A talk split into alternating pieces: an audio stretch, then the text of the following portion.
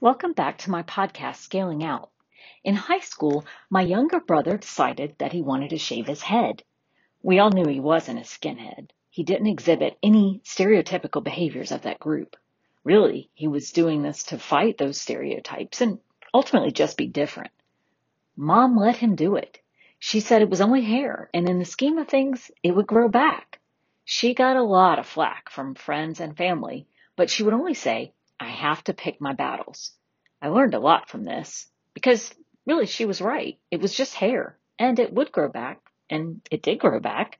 And ultimately she did pick other battles that needed to be picked. At the end of the day, she was determining what was really important to be addressed and only expending her energy on those items. In your work life, this really translates well. You need to prioritize and plan for when to call HR, when to highlight issues, and when to complain.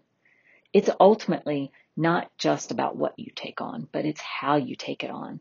This depends on the type of culture you have in your office, the type of person you're bringing your battles to, and the process by which you initiate said battle. I can't tell you what works and what doesn't work here given all these facets, but I can say that understanding the boundaries around what you decide to battle will ultimately help your career. The best advice I can provide is, is to have a trusted advisor, mentor, or peer, preferably in the same company who understands the politics, culture, and people. They can give you honest input on this battle plan. Sometimes you just need a shoulder to cry on, and this person could help vet a complaint from a battle that needs to be fought.